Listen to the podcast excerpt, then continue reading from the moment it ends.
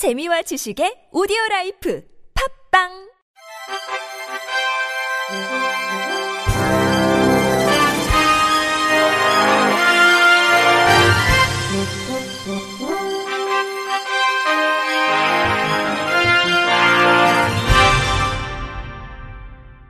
청취자 여러분 안녕하십니까? 11월 셋째 주 주간 KBIC 뉴스입니다. 장애계 단체들이 국회 앞에서 2020년 예산 쟁취 1박 2일 전국결의 대회를 열고 장애 등급제 진짜 폐지, 부양 의무자 기준 완전 폐지를 위해 국회는 예산을 보장하라고 외쳤습니다. 전장현은 장애 등급제 폐지는 장애인 삶의 구체적인 변화로 이어져야 하는데 이를 전제하지 않은 장애 등급제 단계적 폐지는 단계적 사기 행각에 불과하다고 문제를 제기했습니다. 전장현에 따르면 정부의 2020년 장애인 예산안은 장애 등급제 폐지 이전과 크게 다르지 않은 수준으로 OECD 평균 4분의 1에 불과합니다. 이에 전장현은 예산이 장애인을 비롯한 사회적 약자의 권리를 짓밟고 있는 형국이라며 31년 만에 역사적 변화에 걸맞게 문재인 대통령의 임기인 2022년까지 OECD 평균 수준의 예산 확대를 전제해야 한다고 목소리를 높였습니다. 한국장애인자립생활센터 총연합회는 지난 18일 이룸센터에서 2020년 장애인 자립생활 운동의 총선 대응과 전략 워크숍을 개최했습니다. 30년간 국회의원을 분석해온 민생경제연구소 안진걸 소장은 장애인 정책, 예산 마련을 위해서는 장애인 정책 세력화가 반드시 이뤄져야 한다고 강조했습니다. 사람 사랑 양천장애인 자립생활센터 이상호 센터장은 장애인 국회의원이 없었던 2016년 이후 장애 관련 재정 법안이 단 한 건도 없다며 예산 역시 평이한 수준이라고 이야기했습니다. 내년 총선에 비례대표 등원을 시키지 못한다면 앞으로 10년간 비극적 상황이 이어질 것이라고 판단한다고 피력했습니다.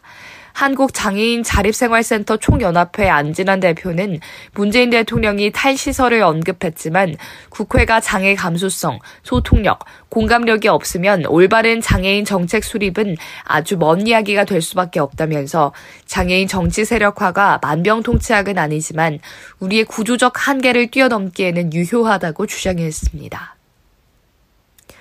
지난 8월 장애인 비하 발언으로 논란을 빚었던 자유한국당 황교안 대표가 석 달이 지나서야 뒤늦게 해명했습니다. 앞서 지난 8월 7일 황 대표는 국회에서 열린 자유한국당 대표 및 최고위원 중진 연석회의에 참석해 문재인 대통령이 일본 수출 규제에는 국무회의를 생중계까지 하더니 북한 미사일 도발에는 벙어리가 돼버렸다고 발언한 바 있습니다. 장에게 잇따른 규탄 목소리에 황 대표는 지난 14일 사무처 원래조회에서 전혀 비하하려는 의도는 없었는데 무의식적으로 이런 말들을 써왔다며 그동안 무심코 생각했던 부분을 고쳐나가려는 노력을 하겠다고 말했습니다. 이에 대해 장애의 벽을 허무는 사람들 관계자는 황교안 대표가 자신의 말에 문제가 있었다고 판단했으며 장애인들에게 공식적으로 사과를 하는 것이 맞다. 제1야당의 대표로서 말에 대한 책임이 있어야 한다고 피력했습니다. 이어 한국당 내 장애 평등 교육 도입, 국회 윤리특별위원회 상설화 노력, 국회의원 윤리실천 규범 등의 개정 앞장 등을 제안했습니다. 한국장애인단체 총연합회가 지난 20일 여의도 이룸센터 누리홀에서 2019년 장애인 당사자 대회를 개최하고 총 12명에게 장애인 복지대상 활동가상을 수여했습니다. 먼저 한국장애인연맹 조태은 기획실장, 한국장애인 고용안정협회 임상범 역량개발 팀장 등 장애인의 인권 향상과 사회 통합을 위해 노력한 공로가 인정된 10명에게 보건복지부 장관상 표창이 수여됐습니다. 또한 한국산재장애인협회 차점임 활동가가 한국장애인단체 총연합회 상임대표상, 대덕구 장애인자립생활센터 여미경 이사가 한국장애인개발원장상을 수상했습니다. 장총련 김광환 상임대표는 활동가분들의 적극적 노력과 열정이 있었기 때문에 많은 세월을 거치면서 장애인 대표단체로 자리매김했다면서 장애인 단체의 고유 역할이 감시와 평가인 만큼 우리가 최선을 다하면 정치권 인식과 정부 생각도 변하리라 생각된다고 밝혔습니다. 시각장애인이 비시각장애인보다 언어인지력 필수 요소인 소리의 높낮이 분석력과 시간 변화 분석력이 더 뛰어나다는 연구 결과가 나왔습니다. 심현준 노원을지대병원 교수연구팀은 선천성 시각장애인 19명, 후천성 시각장애인 16명, 비시각장애인 20명을 대상으로 시각장애인과 비시각장애인 언어인지력 비교 연구를 진행했습니다. 연구 결과 소리의 높낮이 분석력에는 선천성 시각장애인 그룹이 후천성 시각장애인이나 비시각장애인 그룹보다 뛰어난 것으로 나타났으며 이때 높낮이 분석력은 시각장애 기간이 길어질수록 시각장애 연령이 어릴수록 향상되는 것으로 분석됐습니다. 소리의 시간 변화 분석력은 선천성 시각장애인 그룹과 후천성 시각장애인 그룹이 비시각장애인 그룹보다 뛰어난 것으로 나타났습니다. 심현준 교수는 이번 연구 결과는 이 모양을 보지 않고 소리로만 듣는 언어 인지력은 시각장애인이 비시각장애인에 비해 뛰어날 수 있음을 시사한다며 시각장애인들의 뛰어난 청각 능력은 시각정보 차단으로 할 일이 없어진 시각뇌가 소리 신호에 반응하도록 보상적 변화를 일으키기 때문으로 추정된다고 설명했습니다. 내년 1월부터 제주특별자치도가 1, 2성급 호텔 평가 기준에 장애 편의시설 항목을 신설하고 3에서 5성급 호텔에 대한 장애인 편의시설 배점과 만점 기준을 강화합니다.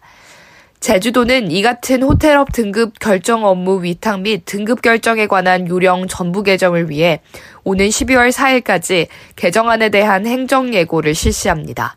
호텔업 등급제는 관광 호텔업 서비스 수준을 효율적으로 유지 관리하기 위해 1971년 도입 운영되고 있는 시책입니다. 관광호텔업, 수상관광호텔업, 한국 전통 호텔업, 소형 호텔업 등이 등급제 의무 대상으로 신규 등록하거나 등급 결정 후 3년마다 등급 평가를 받아야 합니다. 제주도는 이반 예고 기간 동안 수렴된 의견을 바탕으로 최종안을 확정 고시하고 내년 1월 1일부터 시행할 예정입니다. 혼자서는 움직일 수도 물도 마실 수 없는 중증 장애인의 거동을 도와주는 장애인 활동 지원제가 있습니다. 장애인 당사자에겐 가히 생존과 직결된 복지제도인데요. 그런데 이런 중증 장애인이 만 65세가 되면 그동안 받아오던 활동 지원이 오히려 대폭 줄어든다고 합니다. MBC 곽동건 기자가 취재했습니다. 뇌병변 중증 장애를 가진 김순옥 씨는 움직일 수 있는 게 얼굴과 손가락뿐입니다. 활동 지원사의 도움 없이는 목이 말라도 물조차 마실 수 없습니다. 이렇게 하루 14시간 장애인 활동 지원을 정부로부터 받아왔는데 지난 7월 만 65세 생일이 지난 뒤론 활동 지원이 하루 4시간으로 확 줄었습니다. 인터뷰 김순욱 중증 장애인. 억울해요, 누가. 시간을 줄여줘가지고 억울해요. 지금 당장은 주변의 후원 덕에 매달 300만 원에 달하는 돌봄 비용을 충당하고 있지만 늘 불안한 마음입니다. 얼마 전 65세 생일을 맞았던 중증 장애인 권호태 씨도 다음 달부터 하루 18시간이던 활동 지원이 4시간으로 줄어듭니다. 만성 폐질환까지 있어 가래조차 뱉기 힘든 권 씨에겐 활동 지원사의 도움을 받지 못하는 시간이 치명적일 수 있습니다. 인터뷰 권우태 중증 장애인. 밤에 혼자 누워서 눈물을 많이 흘렸죠. 눈물이 흘러서 기과에 고여도 도움을 받아야 되는데. 이들이 이런 상황에 내몰린 건 하루 최대 24시간 받을 수 있는 장애인 활동 지원이 65세부턴 하루 4시간까지 지원되는 노인 장기 요양 대상자로 일괄 전환되기 때문입니다. 원래는 65세가 되면 장애인 지원과 노인 지원 둘 중 하나를 선택하게 했는데 지난 2013년부터 정부가 재정 부담을 이유로 돈이 덜 드는 노인 지원으로 통합시켰습니다. 지난 5년간 이런 씁쓸한 65세 생일을 맞은 장애인은 1990명. 앞으로도 해마다 400명의 장애인이 비슷한 처지에 놓이게 됩니다. 인터뷰 박병주 영도장애인 자립생활센터 소장. 나이가 많다고 해가지고 어 갑자기 자기가 없어져가지고 뭐 노인 질병이 생겨 이런 건 아니거든요. 근데 이제 나이로 이제 그걸 제한을 해놓으니까 장애인이 노인이 되면 장애인이 아니라는 불합리한 제도란 비판에 국가인권위도 두 차례나 개선 의견을 낸 바 있습니다. 이에 따라 3년 전부터 발의된 개정 법안이 4개나 있지만 오늘 처음 상임위에 상정됐습니다. 그러나 20대 정기국회는 이제 한 달도 채 남지 않았습니다. 인터뷰 권우태 중증 장애인 65세 넘으면은 너는 죽어라. 뭐 그런 개밖에 해석할 수가 없고 절망의 심연 속으로 빠질 수밖에 없어요. MBC 뉴스 곽동건입니다. 이상으로 11월 셋째 주 주간 KBIC 뉴스를 마칩니다. 지금까지 제작의 이창훈, 진행의 유정진이었습니다. 고맙습니다. KBIC.